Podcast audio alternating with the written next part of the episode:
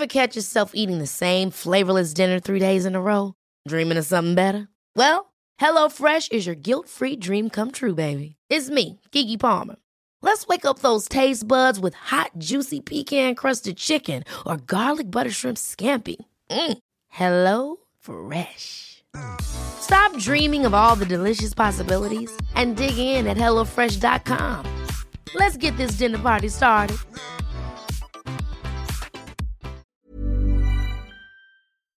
Ukas annonsør i Foreldrerådet er Ekstra. Det er grillsesong.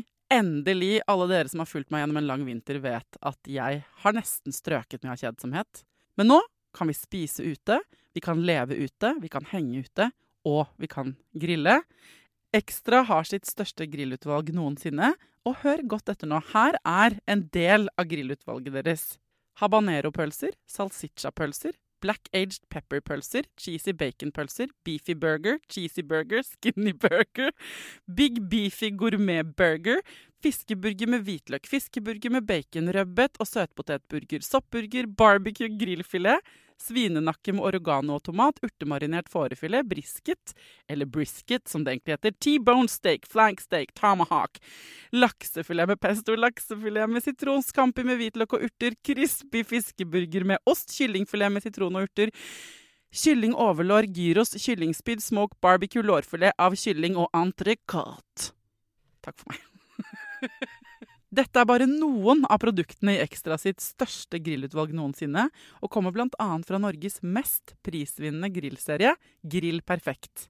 Når du har grodd frem en baby inni kroppen din, altså du har vært gravid i ni måneder, så må jo den ungen ut. Og det vanlige da er at den kommer ut av eh, vagin, altså vaginal fødsel, tissen om du vil. Men hva om du ikke vil det? Hva om du er dritredd for å føde? Eller hvis noen i familien din eller en lege eller et eller annet har sagt til deg at du ikke kan føde vanlig, det kommer ikke du til å klare, hva er alternativet da? Denne episoden folkens, den kommer på bestilling fra noen av dere. Den handler om keisersnitt.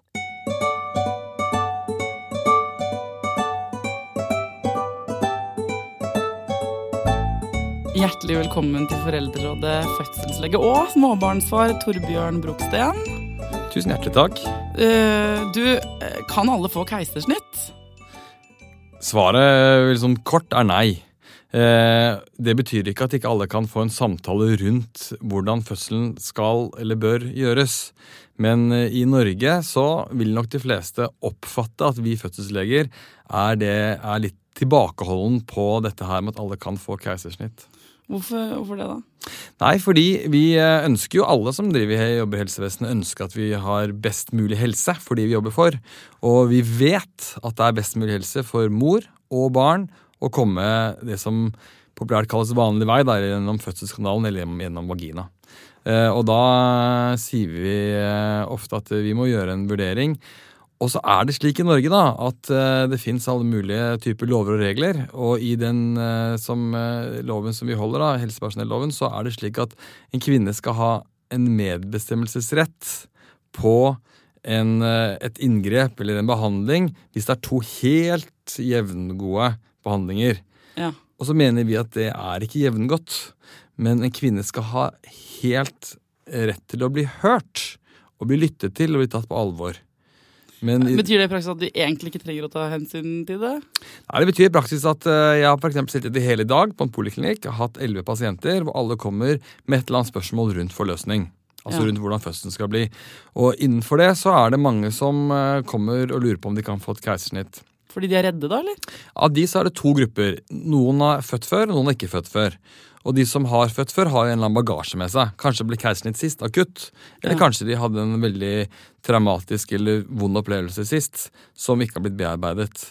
Så det er den ene gruppen. Den andre gruppen kommer og har eh, et ønske om at de kanskje kan få et keisersnitt som førstehåndsvalg. Og da er det slik at eh, når jeg sier at jeg tar det alvorlig, så gjør jeg det. Fordi disse kvinnene her kommer ofte med noe mer de er veldig sjelden at de kommer rett fra gata og har vært sånn 'Jeg gidder ikke å føde, jeg. jeg orker ikke'. Jeg, ikke sant? Og på engelsk kalles det 'to push to push'. De, de, de, har vi nesten ingen av. De fleste har med seg noe. Og når jeg sier har med seg noe, så handler det om at de kanskje har et, et levd liv som har vært vanskelig. Vi vet at så mange som, av de som har alvorlig fødselsangst, Ikke bare sånn 'Å, jeg syns det er litt sånn småkjipt å tenke på det jeg skal føde'. Alvorlig fødselsangst vil to tredjedeler ha med seg rett og slett eh, psykiatri i bagasjen. Type depresjon eller angst. Og så mange som to tredjedeler har også vært utsatt for overgrep. Sånn at det er en sånn gruppe som må tas ordentlig alvorlig. Og jeg har vel hatt en følelse at mange av mine kolleger har vært litt sånn sleppendige med å være sånn Nei, du kan ikke få lov til å Du får ikke noe cash. Nei, det vi bare avlyser Ja, for det er alt. regelen, liksom, at man sier Nei, nei. sant? Eh, mens jeg velger å gå litt dypere inn eh, og høre hva er det som ligger bak dette. Mm. Eh, og ut fra det de forteller meg om hvordan de har det, så er det jo min jobb, fordi jeg vil være en ansvarlig lege, til å sørge for at de får en trygg opplevelse ved å bli mor. Men, men er det noen som får u automatisk, uten at de kanskje vil det, da, eh, avgjort keisersnitt eh, ved førstegangsfødsel? Ja, ikke sant? Du kan få noen sånne medisinske situasjoner da, som handler om hvis morkaka legger seg ned for eksempel foran livmorhalsen der barnet skal ut. Altså, du kan ikke føde gjennom en morkake. Nei. Det er lik keisersnitt. Ja. Og så har du andre medisinske grunner eh, som også gjør at vi som ansvarlig lege sier at du bør ha et keisersnitt. Ja. De er ikke så veldig mange, men de fins. Eh, det kan være f.eks. et barn i seteleie som eh, blir stort, over fire kilo. Det kan være en situasjon vi sier da, kanskje det er lurest å føde med keisersnitt. Eh, så det er den ene gruppen som er sånn medisinsk god grunn, da. Um, og så er det jo de, en del keisersnitt som skjer sånn man starter fødselen, blir satt i gang, eller man er i gang, og så blir det Ja. tatt en avgjørelse underveis om at Mm. nå sender vi deg på operasjonsstua. Ja. Og hva er det grunnene der, da? Jo, altså det, og den der gruppe to som du sier, som er akutt keisersnitt, den er faktisk størst. Den er nesten dobbelt så stor den på alle norske sykehus som den planlagte. Ja. Eh, og det er det som vi kaller akutt keisersnitt. Og da er det slik at av alle motiverte, glade, lykkelige kvinner som skal inn og føde barnet sitt, så vil til termin så vil så mange som eh, 8% til 10% av førstegangsfødende ende opp med å få et keisersnitt. Og hovedgrunnen for det ligger enten i to leire. Enten så har ikke barnet det så bra. Så vi som passer på barnet, tar ingen sjanser. Det har man egentlig aldri gjort, men vi tar mye mindre sjanser enn vi gjorde før. Ja. Slik at hvis vi vet eller tror eller mener at det barnet ikke har det bra, og kommer ikke til å takle å ligge i fødsel mer, ja, da tar vi keisersnitt. Ja. Den andre gruppen er hvis du ligger der og du holder på og du har rie og du skal føde, men det går én time, det går syv, det går tolv. Altså det bare skjer ikke noe ordentlig. Det åpner seg ikke ordentlig opp. Da har vi også keisersnitt. Ja. Så det er de to hovedgruppene. Altså en forlenget fødsel eller en fødsel som barnet på en eller annen måte føler seg truet. Jeg tror det er litt sånn forskjellig forhold til det. For noen mennesker er jo sånn Å, jeg håper jeg kan få keisersnitt, for jeg vil ikke holde meg til den fødinga. Mens øh, den andre læreren, altså sånn som jeg, da, som var sånn utrolig innstilt på føde, og holdt på sjukt lenge Mm. Jeg ble så redd for at det skulle ende med keisersnitt. Mm. For man har liksom sett, uansett hva man har sett for seg, så har man sett for seg noe noe, og det er noe stort som skal skje. Så det blir eh, måte, Det er liksom så innmari big deal da, for Ja. den det gjelder. Jo, det er en big deal, og eh, bare for å liksom, si det her med en gang Den aller største gruppen av dere der ute som eh, vil ha barn eller skal få barn, kommer til å oppleve en normal svangerskap med en normal fødsel og et sprekt barn. Det er den vanligste gruppen. Og så er det en big deal, for dette er jo den største episoden i livet for de aller fleste. Ja. Og det må vi som jobber med det, selvfølgelig ta veldig sånn på alvor og vare på. Eh, og så er det slik at eh, et ord som veldig mange bruker når det kommer til meg, og som alltid gjør at jeg enten eh, flirer i skjegget eller flirer åpenlyst, er liksom Jeg er litt kontrollfrik. Og, og jeg skal ikke legge noe som sånn Hei, dere kvinner der ute, jeg oppfatter dere som kontrollfriker. Men de fleste har lyst til å ha en viss kontroll over det de skal gjennom. Eh, Absolutt. Og da er det mange som belegger det til å si at jeg har lyst til å kontrollere fødselen min. Jeg vil ha keisersnitt, for jeg vil ha en kontroll på at dette blir den datoen. De personene, dere som er best til å gjøre det, skal gjøre det. Det er én måte å være kontrollfrik på. Hva sier du da? Eh, Og jeg sier alltid at vi sletter, sletter ordet kontrollfrik, fordi frik da høres ut som det er noe galt med det. De bare har lyst på kontroll. Så andre, da, da sier jeg at eh, jeg skjønner det, og så skjønner jeg det ikke. For hvis jeg skal skjære i deg, som et keisersnitt jo er, så ser jeg jo at kanskje du kanskje har litt mindre kontroll, for da er det jeg som har kontroll. Du ligger liksom bundet ned på en operasjonsbenk. Men jeg skjønner jo Skremmer dem men jeg skjønner. Nei, det, det, det, er- veldig, veldig viktig. Jeg tror alle lyttere som har vært hos meg forhåpentligvis skriver inn og sier 'nei, han gjør ikke det', for jeg gjør ikke det. Nei, jeg skjønner det. Du Tvert- virker veldig lun og grei. Tvert om så prøver jeg å gjøre det trygt for de til å føde. Men de kvinnene som da har lyst til å føde, de vil ha en viss kontroll over det også. Og i den kontrollen så ligger det jo at man har lyst til det fleste ønsker, er å ha en ganske normal, innenfor normal tid, med normal mengde smerte og normal mengde involvering og normalt Det er det de fleste vil ha, da. Så vil vi også ha veloppdragne unger som sover hele natten og Ja. som spiser brokkoli og alt det der. Altså, det er jo det hele gaven å bli mor og far er, er jo liksom eh, det er, det er en gavepakke av å miste kontroll på Ja. ganske mange områder. Og det er litt viktig. Og? Du og jeg som har barn, vi kan, liksom, vi kan si det, og jeg tør av og til å være nær nok pasientene mine til å si at Eller ikke pasientene mine, de gravide kvinnene jeg følger. Til å si at eh, vet du hva? Det er nå du må begynne å tørre å miste kontroll. Eh, og så driver ikke jeg nødvendigvis med en sånn veiledning type 'jeg er psykologen din', nå skal vi gå gjennom livet ditt så du får en bedre kontroll og mestring. Men det er allikevel noe med det. Du må, når du blir forelder, ta, ta det steget. Men de færreste har lyst til å liksom begynne den dagen de skal føde. Da, har de lyst, da vil de ha kontroll. Og etter det kan det hende at de skjønner at det ikke blir kontroll på alt mulig i livet. Men, men, eh, men som jeg sa til deg i starten, så er det mange som har med seg en bagasje som gjør at det er vanskeligere å helt liksom kjenne på og miste kontroll. Og da må vi som sitter på andre enden, eller i hvert fall ikke på andre enden, men ved siden av den gravide kvinnen, sørge for at de føler seg trygge når de går gjennom det som blir såpass eksistensielt og viktig for dem. Men hvis vi skal ta keisersnitt, da, altså uansett hvordan du havner der, la oss eh, bare gå gjennom hva, hva som faktisk gjøres.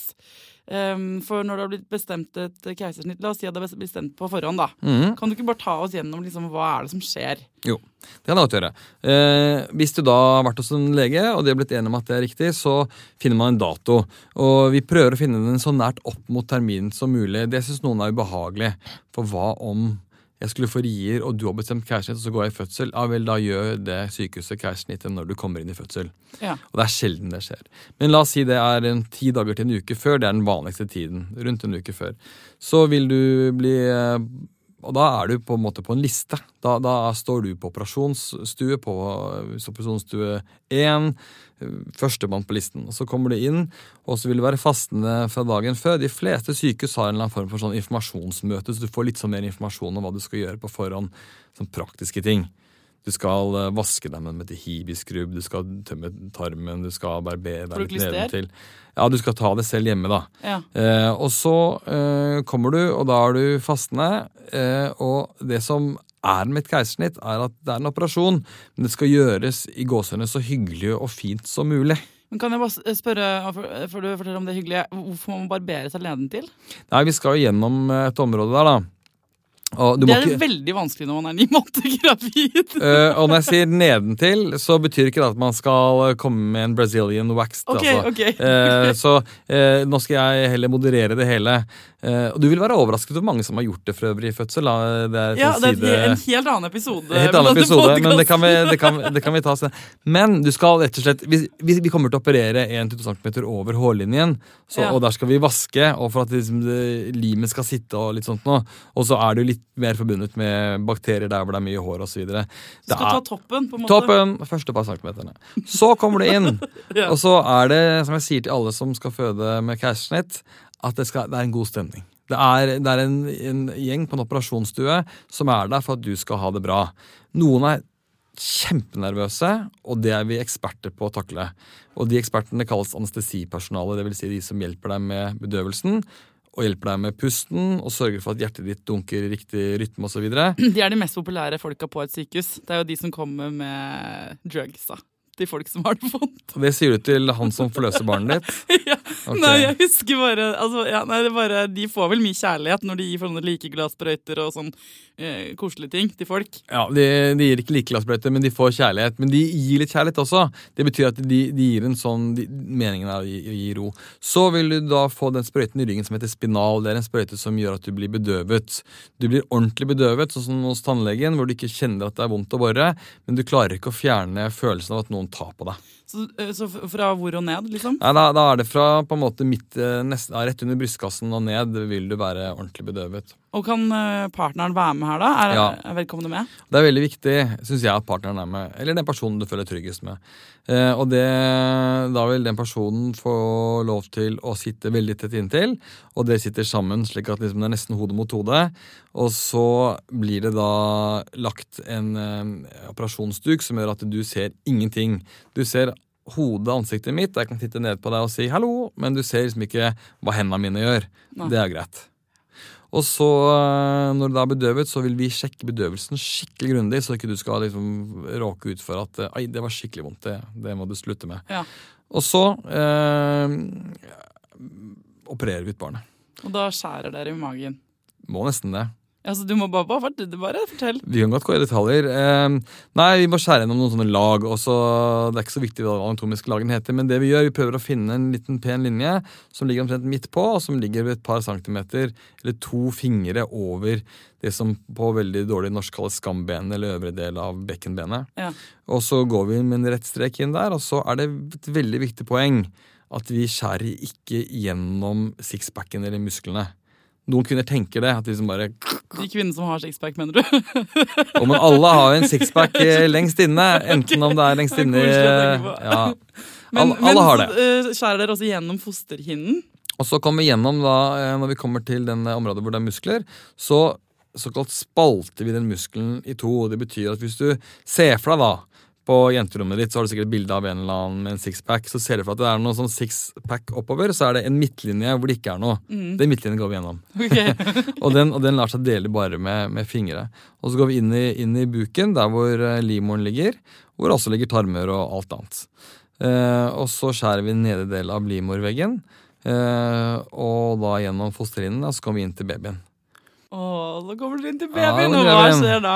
Nei, da tar jeg babyen i hånden, og så hjelper jeg den ut Vil jeg da eh, Altså rett og slett fører den ut.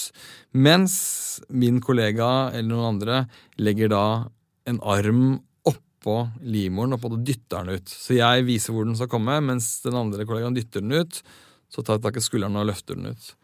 Og da Slik- kjenner man presset, da. Ja, og det er da vil alltid anestesipersonalet si nå kommer du til å kjenne at noen presser litt på deg.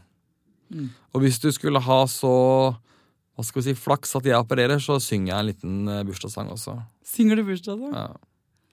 Og så kommer babyen ut, og da, den akkurat, liksom, da begynner den å gråte. og... ja, Og det er det som jeg sier til de som skal kjæreste, at det er ikke sikkert at den begynner å gråte. Fordi det som blant annet barn gråter over, er at de blir klemt gjennom fødselskanalen. Og det er blant det vi tror er fornuftig med ikke å gjøre keisersnitt, er jo at man får lov til å komme gjennom den kanalen og bli presset gjennom. Men de fleste gråter.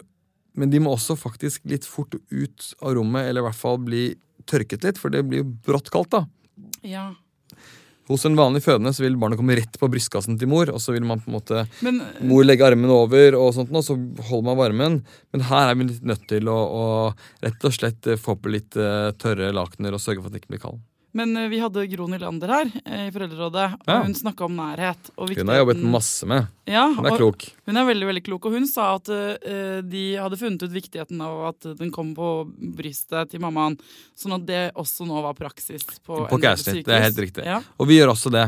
Uh, hvis jeg skal liksom ta en prosent, så vil de Halvparten vil nok innom det som vi har som et sånn rom hvor vi kleper litt, så rett tilbake. Men vi er veldig interessert i å få de på mors bryst under keisersnitt også. Det er masse gode effekter ved det, fordi vi trenger annet hormoner for å få livmoren til å trekke seg sammen. Og ingenting eh, er bedre enn at barnet, barnet da begynner å, å amme, da. Som gjør at man får hormonstimulert kvinnen.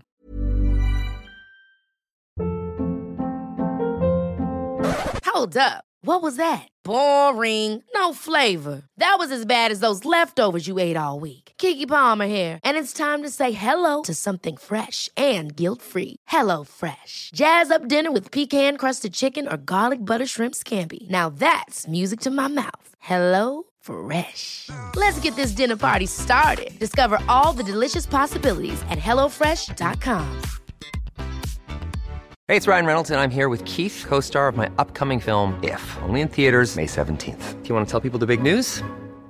All right, I'll do it. Sign up now and you'll get unlimited for $15 a month in six months of Paramount Plus Essential Plan on us. Mintmobile.com slash switch. Upfront payment of $45 equivalent to $15 per month. Unlimited over 40 gigabytes per month. Face lower speeds. Videos at 480p. Active Mint customers by 531.24 get six months of Paramount Plus Essential Plan. Auto renews after six months. Offer ends May 31st, 2024. Separate Paramount Plus registration required. Terms and conditions apply if rated PG.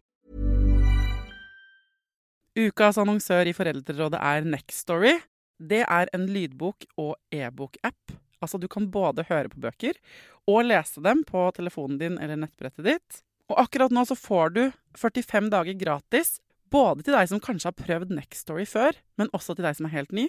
Jeg digger at også de som har prøvd det før, får lov til å prøve igjen. For å få 45 dager gratis, gå inn på nextory.no foreldrer. Nextory har tusenvis på tusenvis av bøker du kan lytte til eller lese. Og i dag har jeg tenkt å anbefale eh, noen bøker som eh, faller innenfor det som kanskje kalles selvhjelpsbøker. Men den kategorien har jo litt ufortjent dårlig rykte, spør du meg. Den første boka jeg vil anbefale, er boka som heter 'Psykolog med sovepose'. Johanne Refseth, som har skrevet den boka, var jo gjest her for noen uker siden. Den er absolutt verdt å lese eller lytte til. Andre anbefalingen jeg vil gi deg, er Sissel Grans bok 'Men størst av alt er begjæret', som handler om det å begjære noen andre enn den du er sammen med. Og jeg har også laget en episode med Sissel Gran om det temaet for et par år siden. Den boka er fantastisk. Hvis du har lyst til å prøve ut Next Story for første gang, eller eh, har prøvd ut før, men vil prøve det ut igjen, helt gratis i 45 dager, gå inn på nextstory.no – skråstrek foreldrer. Men er det noen liksom fordeler altså, sånn, Nå hørtes det jo ganske koselig ut å få keisersnitt, det må jeg si. Eh, det Ja, det skal jo være fint å bli mor, da. men hva er, hva er grunnene til at man eh, eh, liksom stort sett burde føde vaginalt? Hva er fordelene med vaginal Mm. fødsel? Det er, eh, det er nok mer og mer fordeler enn det vi trodde før. Eh, Før så var vi veldig sånn opptatt av at hovedfordelen med å føde første barnet vaginalt var at da var resten av, fødsel, resten av fødselskarrieren mye bedre. Lettere. Med nummer to og tre og sånn, Ja. mener du? Mm. Og det gikk blant annet på at vi lager jo arr i den livmoren, så når vi er ferdig med å få ungen ut, så er et poeng til, vi tar alltid ut morkaken samtidig. Én av to spør alltid om har dere tatt ut morkaken også. Yes, den tar vi ut akkurat samtidig, så syr vi oss ut. Det blir et arr i den livmoren. Det Arine i det syr jo vi veldig pent og godt sammen, men det er ikke så bra som når det ble skapt. Så det Arine i det vil gjøre det vanskeligere for, kvinnen, for kvinnen å, å bli gravid neste gang og øh, føde neste gang. Når jeg sier vanskeligere, så sier jeg ikke umulig eller alt blir ødelagt osv. Jeg sier bare at det blir statistisk Litt sett litt vanskeligere. vanskeligere. Mm. Og du har større sjanse for at det kan bli problematisk graviditet og problematisk fødsel. Eh, det, sikkert, det skjer sikkert ikke med de som gjør eh, de tre vi gjør keisersnitt på Ullevål med i dag, men det kan skje med ikke sant, en, to, tre av de vi gjør i løpet av året. Og det kan bli såpass hva skal vi si, vanskelig at det kan være alvorlig. Og vi ser en økt grad i verden, spesielt i landet hvor det er mye keisersnitt, hvor det er på en måte så alvorlig at vi snakker liksom farlig. Dette er ikke ment for å være en sånn skremmepodkast for jeg skal skremme Nei, folk til å hindre å gjøre keisersnitt, men det er på en måte ytterste konsekvens. Ja, men Dere må jo være ærlige. Det er deres jobb som fagpersoner å være helt ærlig. Så, og så så- det, det, det er den ærlige biten. Og det har, det har liksom vært tradisjonelt sett liksom vårt sånn mantra. Men så er det så mye forskning som nå skjer i forhold til fortreffeligheten for barn å komme vaginalt. Og igjen så skal ikke det her være ment som skremmende at alle som hører på nå, som har hatt keisersnitt og barnet ikke er kommet vaginalt, blir kjemperedde. Eh, Men de fleste har kanskje hørt noen rykter om at det er økt sjanse for astma og allergier for de som fødes. Hva er grunnen til det? Nei, det er, eh, og det er rett og slett av to hovedgrunner. Det ene vi tror er at man blir skvist gjennom en fødselskanal, og man får ordentlig grått seg ut når man blir født. Det er viktig. Men det vi vet mer, det vi tror eh, mer og mer på, er viktigheten av å få en skikkelig kladeis med bakterier rett i fleisen når du blir født. Det er skikkelig bra. Ok! Jeg skulle, jeg studerte, Det er for sterilt, liksom, i, er for sterilt. i den operasjonsstua. Alt, Altfor sterilt. Eh, når jeg studerte i Dublin eh, for mange år tilbake, så, så var det ikke så vanlig med klister. Så mange barn kom jo, og det er ganske nært det andre området hvor det kommer avføring. slik at mange kom liksom med litt avføring og litt baby, og så kom alt sammen. Og så syns jo mange kvinner at det er liksom, det er ikke kult. Ufresh, liksom. Ja. Men det er fresht for barnet. så, så vi ønsker oss mer av det. Eh, jeg tror ikke klister blir borte fra norske fødestuer, men det som blir borte når man ikke føder med ikke føde på den vanlige fødselskanalen, er muligheten til å rett og slett lande litt i det området av kroppen hvor det florerer bakterier når man, når man kommer ut. Så man ser eh, en sammenheng med barn som er født med keisersnitt, at de har økt sjanse for å bli lagt inn på sykehus de første tre årene etter fødsel. Man ser en økt sjanse for at de kan få tarmsykdommer senere i livet. Ja, Nå er det jo en sånn, det er en eller annen greie med at eh, det er mer cøliaki, altså glutenintoleranse, og det er mye som tyder på at det er et eller annet med bakterie, bakteriene til barn som eh, skulle vært mer av. Vi er veldig avhengig av mye bakterier i tarmen vår for at vi skal kunne leve et bra liv. Så, så dette her tror jeg bare er liksom starten av kunnskap om slike ting. Så i gamle dager, så, gamle dager, For et par-tre år siden så var vi ikke så opptatt av å informere så mye om det, men det viser seg at dette her er nok viktigere enn vi tror. Eh, men igjen, ikke sitt der ute og tenk 'Å, jeg hadde litt, Å, det kommer til å bli dårlig for barnet mitt.' For vi snakker liksom de små Ja, altså, prosenter. ja, altså. det var som noe Gro Nylander sa. Jeg, øh, hun refererte bare til forskning, og så sa hun jeg snakker bare om hva som kan gjøre opp, gjøres optimalt. Og Ja. det er jo deres jobb. Ja. Å finne ut hva som er optimalt, og så blir det jo aldri Altså, vi fucker jo opp ungene våre på en eller annen måte Ja. i oppdragelsen. Eller, altså, sånn, vi kan ikke alltid gjøre var- alt riktig. altså Men det er kom, fint å vite om det. etter de kommer ut, så driver vi og vasker hendene på barna våre hele tiden. Eh, og de, er jo, de bør jo få i seg mer eh, møkk og lort.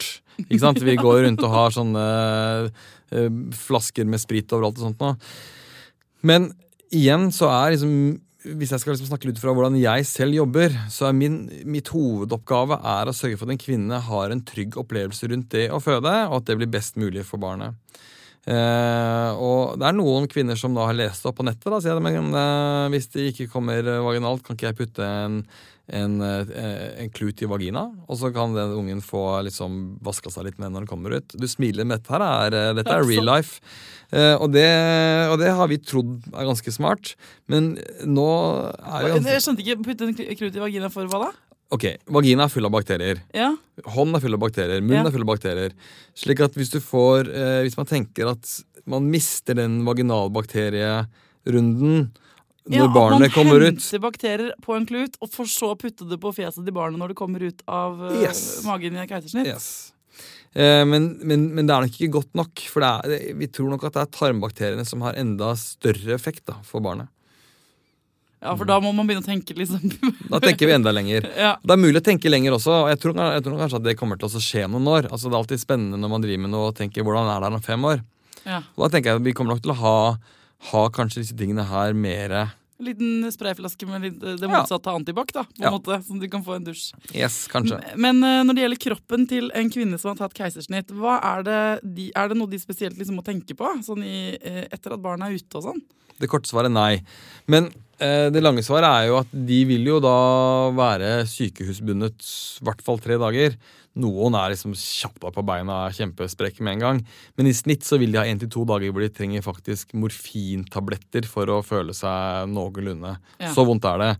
Men det er, det er- ganske imponerende likevel at jeg ser noen jeg har operert klokken eh, halv ti på dagen, og så står de liksom halv ti i kantina og ordner seg kaffe etterpå. Ja, Altså, det er individuelt litt sånn Så, men, men det er én ting. Så de har smerter osv., og, så videre, og de, må liksom, de blir behandlet som nyoperert. Går vi tilbake til Gro Nylanders uh, glansdager når hun var ung lege på føden, så lå de jo nesten ukevis. Ikke sant? Ja. Så det har skjedd noe. Men når de først kommer seg ut, så er, pleier jeg å være litt sånn Det er ikke farlig noe man driver med. Altså. Du kan ikke få det til å revne opp etter et keisersnitt. Men jeg pleier jo å si at jeg syns at eh, nå skal partneren din ta handleposene. Ja, Så man skal ikke være sånn kjempetunge ting. Men, du får sånn. ikke, men det er ikke sånn at det er farlig for deg å ha storebror på fanget eller noe sånt. nå. Nei, ok. Eh, og du bør kanskje ikke liksom dra på likse da uken etter. Det burde du ikke uansett. Nei, det er faktisk Det burde også vært en egen episode. men, ehm, så, men i forhold til amming og alt det der, så er det eh, det samme. Det så, samme. ja. Og så vil Gro Nylander også påpeke at eh, det er vanskeligere å få til amming når man har smerter, og når man er nyoperert. Slik at det er et, eh, det er et sånt eh, Det er ikke noe ammefremmende eh, å gjøre keisersnitt. Og jeg møter pasienter som har opplevd to typer fødsler, og keisersnittet gjorde kanskje at de syntes det var vanskeligst å begynne med amming. Det betyr ikke at kvinner som har keisersnitt, ikke får til amming. Det er bare en liten liksom, marginer, nyanse av forskjell. Går det an å ta keisersnitt mange ganger? Ja. Eh, og nei. Det betyr at du sannsynligvis, hvis du skulle da ha to keisersnitt, og du kommer til en vanlig avdeling og sier 'hei, jeg skal ha til mitt tredje barn', så vil faktisk eh, Jeg syns det er en veldig vanskelig ting å gjøre men det er noe av det vanskeligste jeg gjør, men du vil få et tilbud om sterilisering. Og det blir sånn, jeg synes det er veldig... Hæ? Hvorfor det? Ja, jeg, ja, jeg er veldig glad for at du reagerte på den måten der, for jeg syns det er en vanskelig eh, diskusjon. Hadde min sjef vært der, så hadde hun vært eh, liksom eh, sint på meg igjen, da. Nei, det betyr at en kvinne skal informeres om at etter tre keisersnitt så er hun en risikoperson i forhold til å bli gravid igjen. På hvilken måte da? Nei, Som jeg sa i stad, så er det vanskelig etter ett keisersnitt, og da blir det ikke noe lettere etter tre, i forhold til dette her med hvordan morkaka bør legge seg og sånt noe. Og så er det slik at hver gang man opererer, så gjør man det beste man kan, men man kan ikke få det like bra som det var før. Noen kvinner ser helt nydelige ut etter tre keisersnitt, men veldig mange er det en vanskelig det er vanskelig innover. Man ser på sitt eget arr på huden, men det er arrene innover vi bryr oss om. Mm. Og det er de vi syns er vanskelig med. Eller det, kan bli, så det kan være utfordrende. Så du, du vil øke en økt sjanse for at det kan bli skader underveis under operasjonen, og så vil det også øke sjansen for at livmoren din, veggen, blir tynnere og tynnere for hver gang man opererer i den, og da er det også en større fare for at den ikke vil holde, f.eks. ved rier. Så, så, når det er sagt, så, så, vil du få det spørsmålet, og da vil det hæ du ville kommet med, blitt besvart sånn som jeg gjorde nå. Nå er det kvinner som har hatt fire keisersnitt, fem keisersnitt. Jackie Kennedy, kona til eh, ikke John F., men den andre Kennedy-duden, hun hadde, tror jeg, ti eller elleve keisersnitt. Jøsses. Så, så, det Ja, jøsses. Så det, det, er også en, eh, en mulighet. Jeg tror ikke jeg har noe var rekorden min ja, fem, kanskje? Fire-fem. Det er ikke så mye oftere mer enn det. Men jeg har inntrykk av at de andre land er ganske sånn her At du kan i hvert fall velge, om ikke du anbefales å ta keisersnitt. Jeg har barn med en fra Argentina. Der borte er det ekstremt vanlig å ta keisersnitt. Og alle syntes det var helt Jeg fikk applaus fordi jeg hadde født vaginalt, og det syntes jeg var helt ko-ko. Spesielt mm. fordi ungen min veide 4,5 kilo da han kom mm. ut. Og, og, og det syns jeg er så rart. Hvorfor er det mye mer vanlig med keisersnitt andre steder i verden? Ja, Dette her, dette her er, er, er, det mange grunner for, og det kan være sånn enkelt å si økonomi penger. Hvis du går til Argentina eller Brasil, da vi vet mye om Brasil, på private sykehus i Brasil så er det opp mot 90 keisersnitt. På offentlige sykehus er det vesentlig lavere, under 50. Ja, det er money talks. Eh, bare for å gjøre det sånn enkelt, da. Jeg jobber i det offentlige helsevesenet i Norge. Det fins ingen institusjoner hvor du kan få barnet ditt hvor en privat lege får penger for den jobben. Så det betyr at jeg får ikke en krone ekstra om jeg gjør det ene eller det andre. Men man tjener egentlig mer penger på keisersnitt, f.eks. i Argentina? Ja, men det gjør Ullevål sykehus også. Oh, Hvis en kvinne føder på Ullevål sykehus Mange lurer jo på å spørre meg direkte, og det syns jeg er helt kult, når de sier til meg Du, øh, prøver du å spare penger, eller? Altså Hvis du gjør det, så gidder jeg ikke å snakke mer med meg. Skjønner du? Og det skjønner jeg. Uh, nei, det er omvendt. I norske sykehus så vi blir vi belønnet med innsatsen vi gjør. Så hvis vi sender da til liksom helsemyndighetene diagnosen keisersnitt på deg, så får vi penger for den jobben vi har gjort. Den er tre ganger så høy enn hvis du hadde født vaginalt. Du som har født vaginalt og hatt en litt lengre fødsel, du kan jo skrive under på at eh, det å holde på med det med alle de involverte det kosta skjorta. Det var så lå der i tre dager, og både, folk kom og gikk av vakt. Nemlig, og vi, og vi, får bare den enkle summen for fødsel. Men et keisersnitt kan jeg gjøre på under en halvtime, altså 20 minutter. Så det er god business å gjøre keisersnitt? Kjempegod business. Og det er ganske lett å gjøre det. Det er en ganske lett operasjon.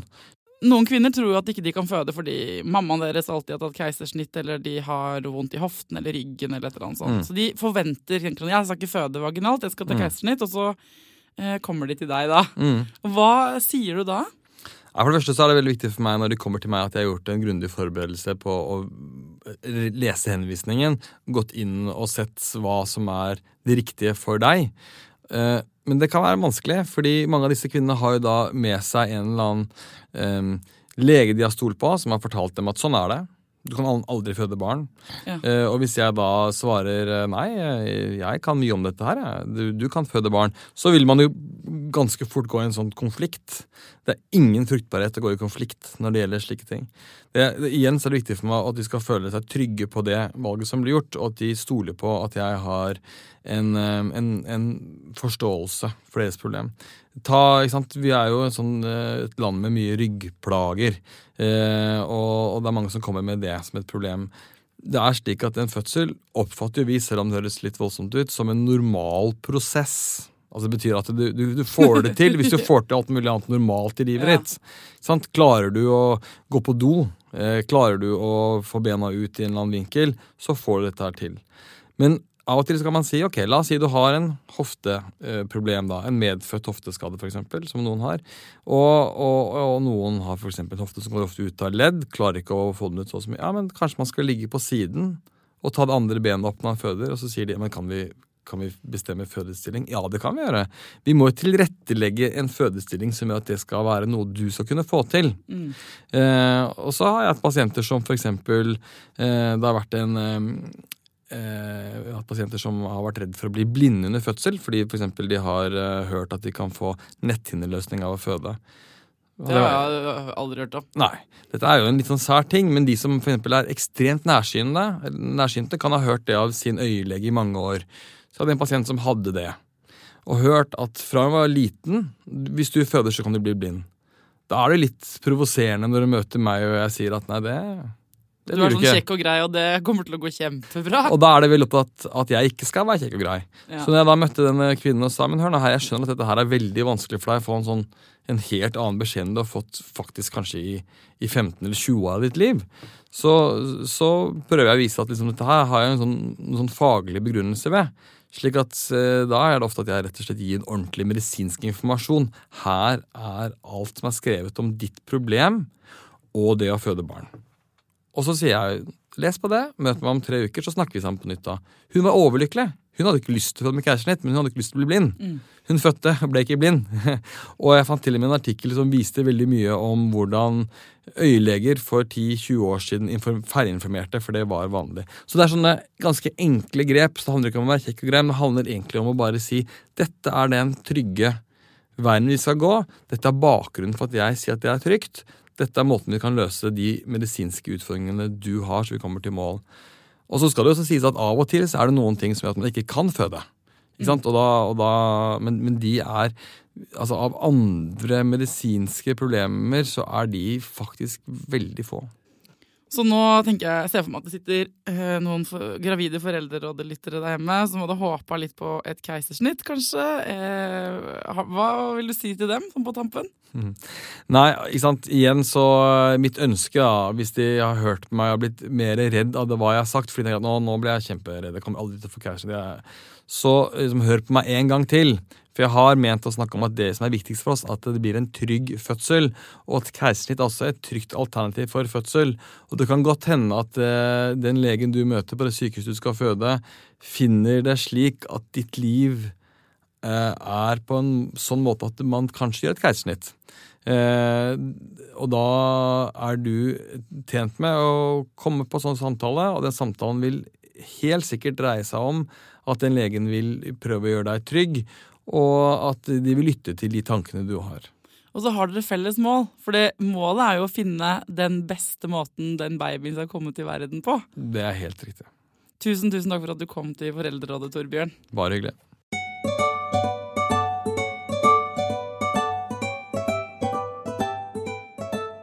Det aller deiligste med denne podkasten, det er at jeg får vite så sjukt mange ting jeg ikke visste at jeg trengte å vite. Eh, Jeg kommer til å gå rundt og fortelle folk fun facts om keisersnitt i de neste tre ukene. Jeg lover. Det andre jeg elsker eh, utrolig mye med denne podkasten, det er å høre folk som meg, som feiler i mamma- eller pappajobben, da. Nå skal du få høre Bianca og Espen. De er gift, og hun er til og med barnevernspedagog. De skal fortelle om en situasjon de kanskje ikke naila helt sånn som mamma og pappa. Og det beste er at de i tillegg liksom er utdanna. De burde klare det bedre enn meg, men det gjør de ikke.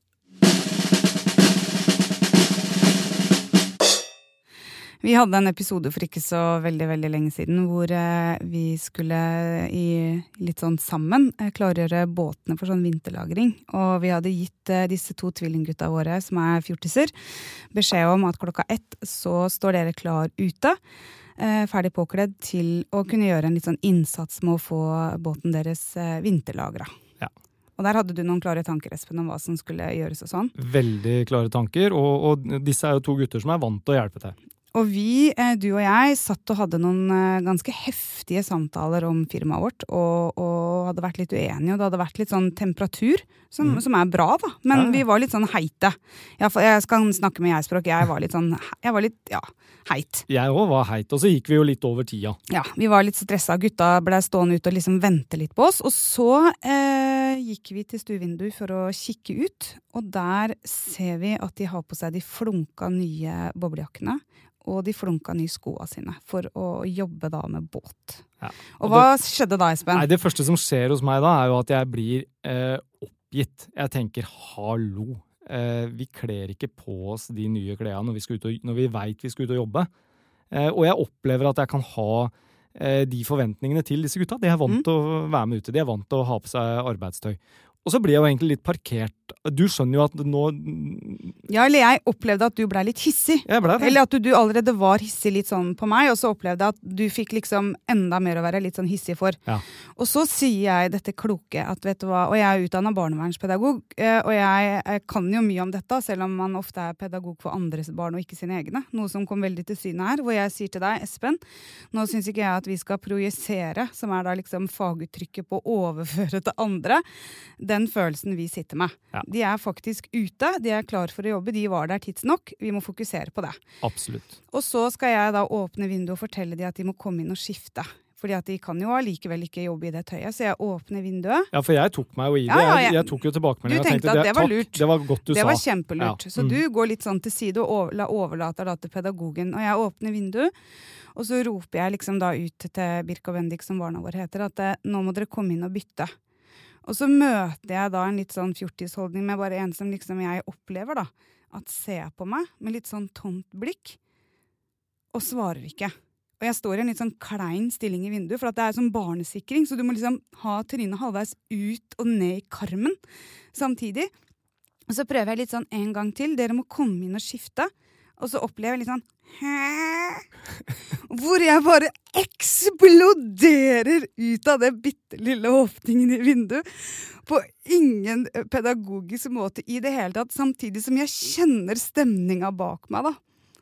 I kraft av deg, Espen, som har blitt parkert for å ikke overføre, og hvor jeg rett og slett brøler ut eh, eder og galle for å få de ungene inn igjen. Og smeller igjen døra, eller igjen smeller igjen vinduet og lukker igjen, og snur meg. Og møter blikket ditt, Espen. Og hva sier du da? Nei, jeg forteller deg jo bare at det, det tok jo veldig lang tid før den, den stemninga ble projisert over på de ungene. Og det var ikke meg.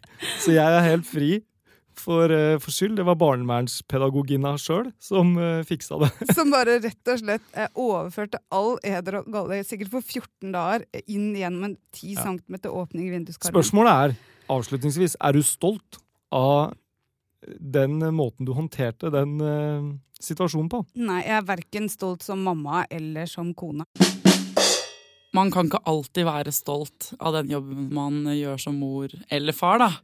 Vi må jo prøve, selvfølgelig, fordi ungene våre er det viktigste vi har.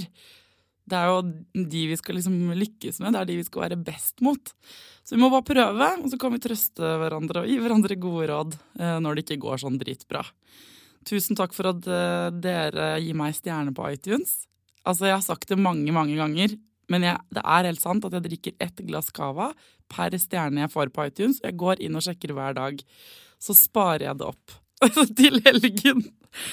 Hmm, eller, ja. Det er helt, helt sant. Så gi meg gjerne flere stjerner på iTunes, og gå inn på Facebook og finn Foreldreråd-sida der. Der legger jeg ut eh, både det ene og det andre av det vi snakker om, og ventilering og, og sånn. Jeg liker dere veldig godt. Jeg tror dere er verdens beste podkastlyttere. Jeg har lyst til å klemme dere og feste med dere og sånn. Men um, til neste gang så syns jeg dere skal ta vare på dere sjæl ta vare på ungene deres og ha riktig lykke til.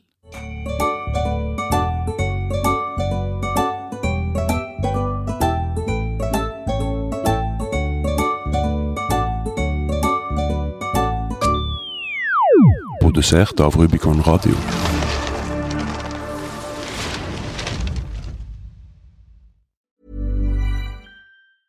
Even when we're on a budget, we still deserve nice things.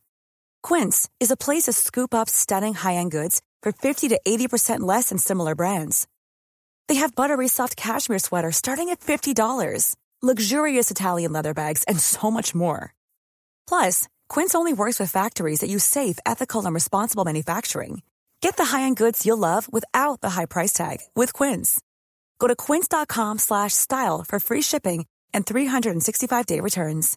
Imagine the softest sheets you've ever felt. Now imagine them getting even softer over time. That's what you'll feel with Bowl and Branch's organic cotton sheets. In a recent customer survey, 96% replied that Bowl and Branch sheets get softer with every wash. Start getting your best night's sleep in these sheets that get softer and softer for years to come. Try their sheets with a 30-night guarantee. Plus, get 15% off your first order at bowlandbranch.com. Code BUTTERY. Exclusions apply. See site for details. Even when we're on a budget, we still deserve nice things. Quince is a place to scoop up stunning high-end goods for 50 to 80% less than similar brands. They have buttery soft cashmere sweaters starting at $50, luxurious Italian leather bags, and so much more. Plus, Quince only works with factories that use safe, ethical, and responsible manufacturing. Get the high-end goods you'll love without the high price tag with Quince. Go to quince.com slash style for free shipping and 365-day returns.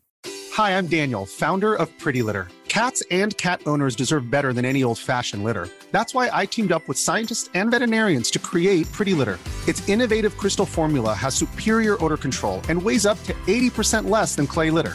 Pretty Litter even monitors health by changing colors to help detect early signs of potential illness. It's the world's smartest kitty litter.